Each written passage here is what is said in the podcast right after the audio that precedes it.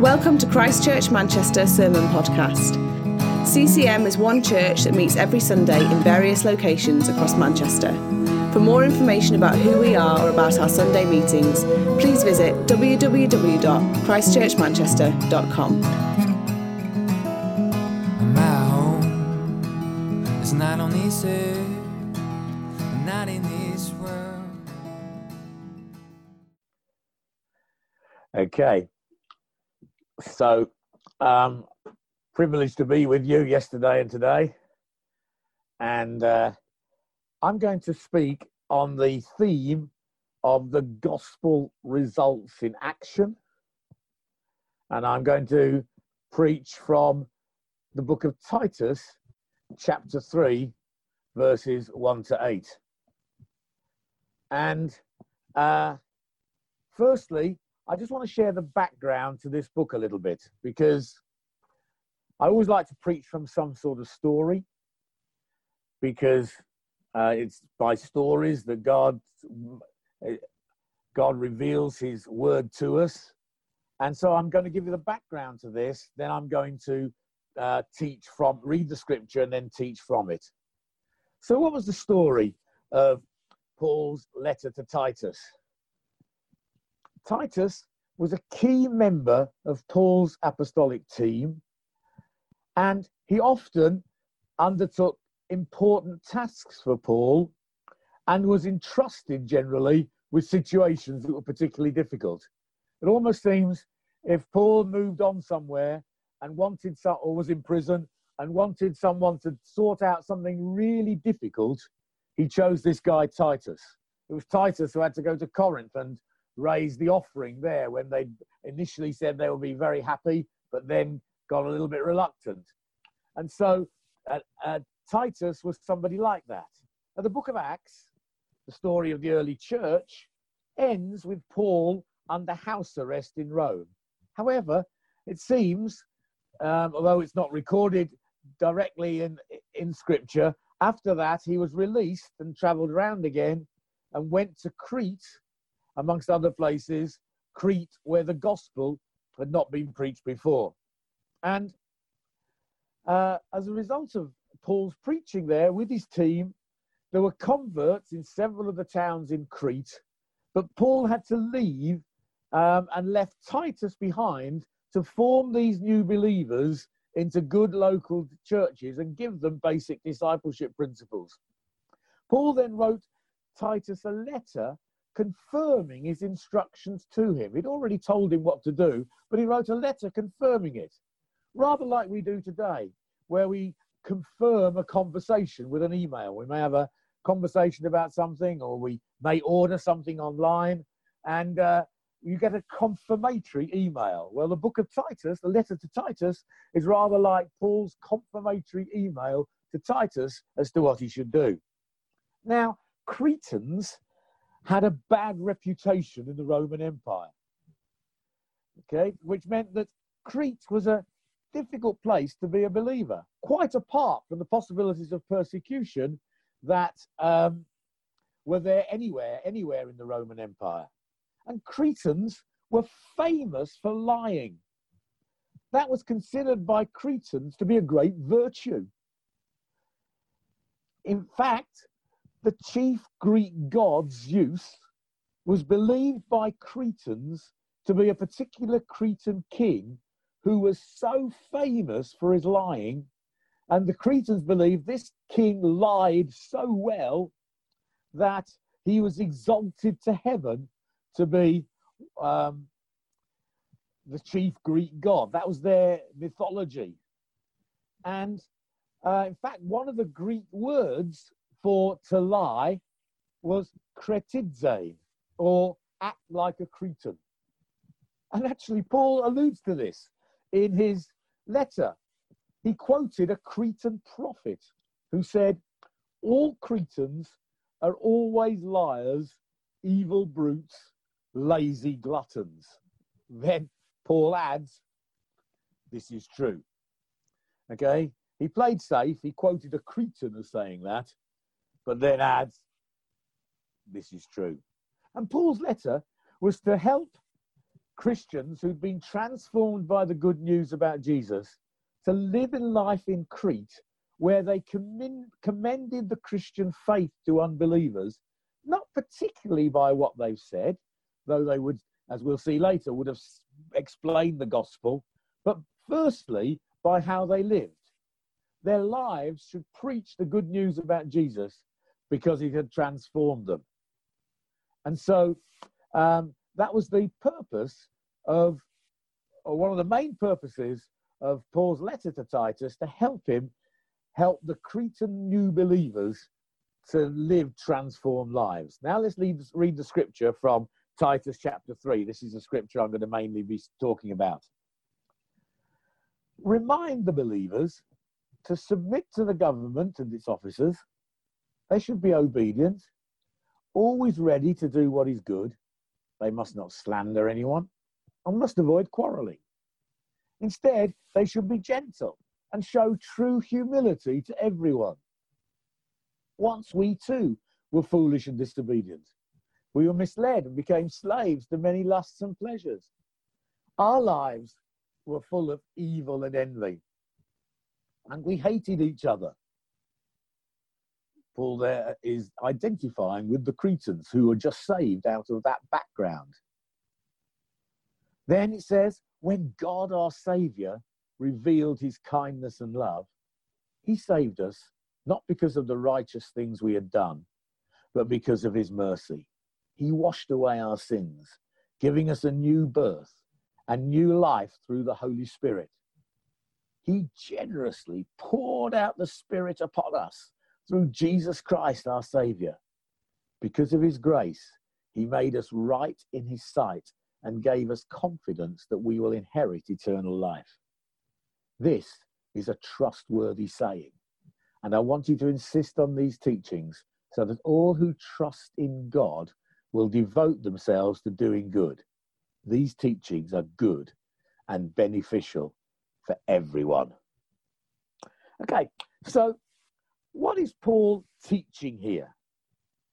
Well, Paul gives a brilliant summary of the good news of Jesus surrounded before and afterwards by practical commands which demonstrate lives changed by the gospel. In our day, in our culture generally, the way to share the gospel with people is first let them see the, the way we live, and that will enable us to, with integrity, explain why that is.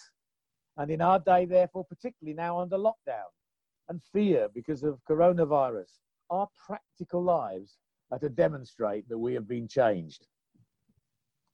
The Bible always presents theology not as an academic study primarily, but as the incentive and power for action. What we believe changes how we behave. So, Paul here gives the summary of the gospel. And it's interesting. You need to understand this background as well. In Paul's letters to Timothy and Titus, he repeats one phrase several times. Literally, it translates trustworthy, the saying. And it came in the scripture we've just read. Trustworthy, this saying is trustworthy. Pistos ho logos. And these were proverbs and in one case, an early hymn, which all believers of that time would memorize. And Paul is quoting these proverbs that they would have remembered. It's easy to remember statements like this. And remember that in those days, everybody wouldn't have had a Bible in their home. They only had the Old Testament anyway, plus the letters that had been sent around the churches at this time. The Gospels hadn't yet been written, written down. Everything was conveyed orally. And people would remember it. They were an oral culture. People from an oral culture could remember things very well. And so the early church, just like in oral cultures generally, had proverbs and sayings or, or verses, I mean verses of a hymn, which could help them remember. And so there are several of these in this in, in, in these letters. The first one comes in 1 Timothy 1 verse 15. This is a trustworthy saying. Everyone should accept it. That's, there's those words. A trustworthy saying. Christ Jesus came into the world to save sinners. And so that's what they'd have recited to each other. Christ Jesus came into the world to save sinners.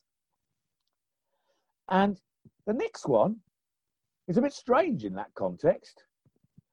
The next one comes in 1 Timothy 3, verse 1. Could put that one up, please. This is a trustworthy saying. If anyone aspires to be an overseer or elder, he desires an honourable position. Why, why is that? Why do they have to remember that? I mean, people surely want to be leaders, many of people. Actually, that's not always been the case. In fact, in those days, if you became an overseer or elder, you're the one most likely to face persecution. It's like that in many parts of the world today. Some of the places I'm working, the people who are getting arrested are the elders of churches. And so they needed to remember this trustworthy saying. And then the next one is an interesting one for our time. Physical training is good, but training for godliness was much better, promising benefits in this life and in the life to come. That was a trustworthy saying. Now, so keep fit during the lockdown. Do your walk, do your exercises, follow Joe Wicks or whatever you do. But in fact, the word Paul uses there is, gymnasia, which is obvious what the English word comes from. But he said, training for godliness is much better. So during lockdown, yeah, do your exercise, but make sure you train to be godly as well. Then he quotes a hymn, which um, similarly is a trustworthy saying. This is a trustworthy saying. If we die with him, we will also live with him. Just about scans in English. If we endure hardship, we will reign with him. If we deny him, he will deny us. If we're unfaithful, he remains faithful, for he cannot deny who he is. That also, again, a trustworthy saying. That's the hymn. But the trustworthy saying in Titus is a summary of the gospel which people would have committed to memory. It's a bit longer, so it's harder to remember than Christ Jesus came into the world to save sinners, but it's an amazing summary of the gospel. We're going to read that in a moment. So if we could put that up, please.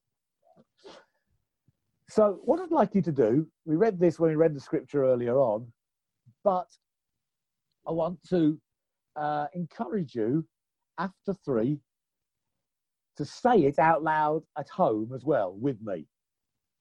Okay? One, two, three.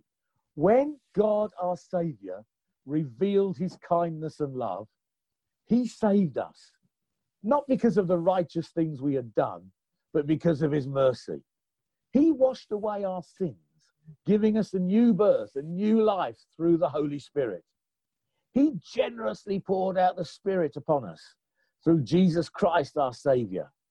Because of his grace, he made us right in his sight and gave us confidence that we will inherit eternal life. What an amazing summary of the gospel. Do you reckon you could learn that? Firstly, God has revealed his kindness and love in sending Jesus into the world.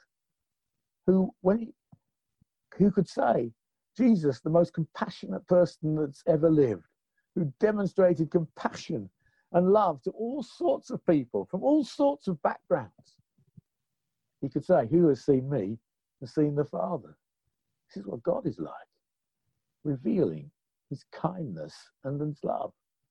And then he saved us. Not because of the righteous things we had done. No.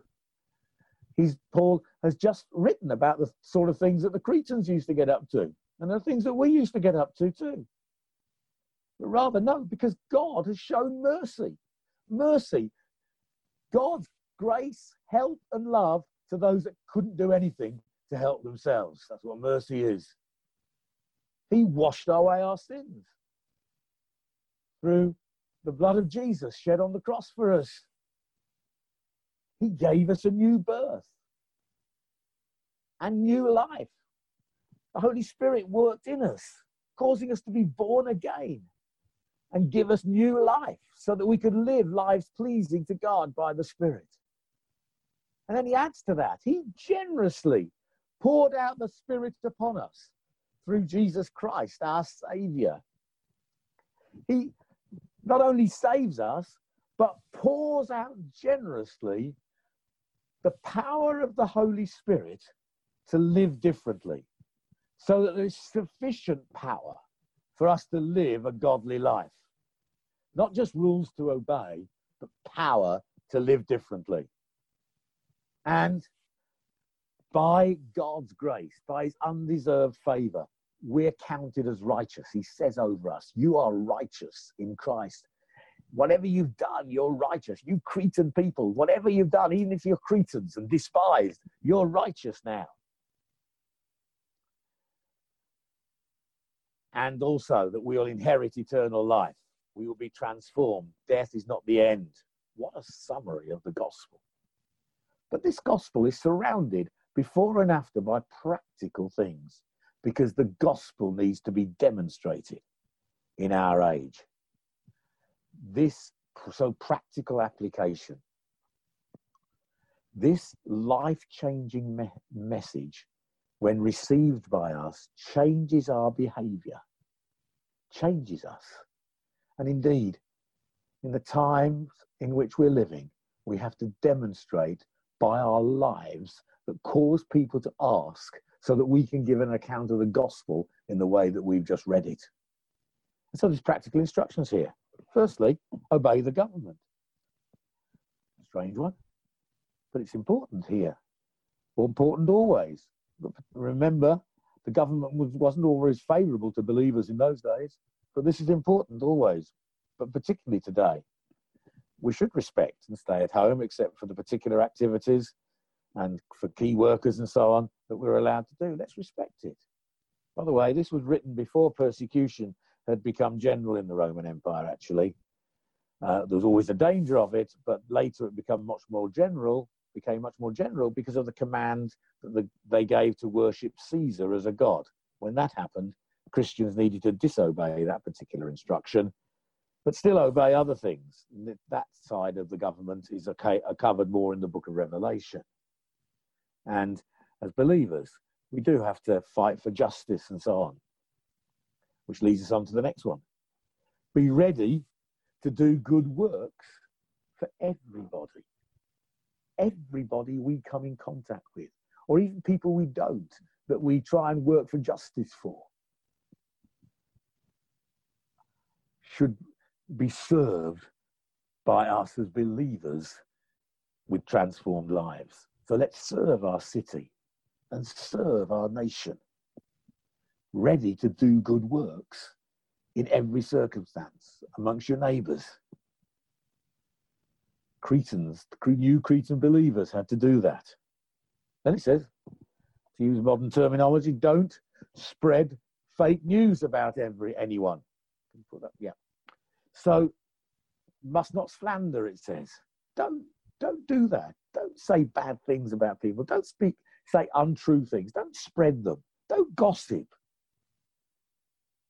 Very practical in the time in which we're living. Then, don't quarrel, but bring peace.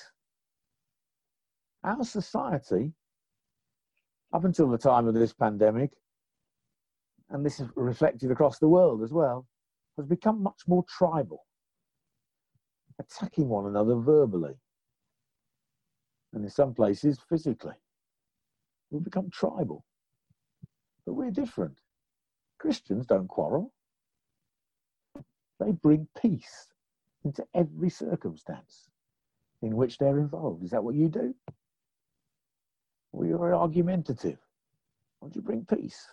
The gospel is a gospel of peace. We become peacemakers and receive the blessing of God if we do. Always demonstrate a humble attitude to everybody. Even though we've got the most important news in the world, we don't come at it in an arrogant way. We, we, we're humble. We dis- demonstrate a humble attitude to everybody, it says. We may get frustrated, but don't let frustration govern our behavior. I personally find that difficult at times when things just won't happen and you can't get you can't get things done and so on. But again, it's important today when there's so many frustrations that we demonstrate a humble, peace loving attitude. And finally, if you trust in God, devote yourself to doing good. Now, devote was a very, very strong word in the Greek language, word translated by devote. Comes elsewhere in Acts chapter 2. It says they devoted themselves, they were committed to, they gave themselves wholeheartedly to the apostles' teaching, to fellowship, to breaking of bread, and to prayer. Here, equally important, they devoted themselves to doing good wherever they went. This was what the gospel works. The gospel works. All those six things that you can see on your screen right now, the gospel works that in us. And then as we do them, we share that summary of the gospel that we have just learnt about in this chapter. So let's live transformed lives because of what we believe, and let's share this amazing truth with those that we come in contact with. God bless you.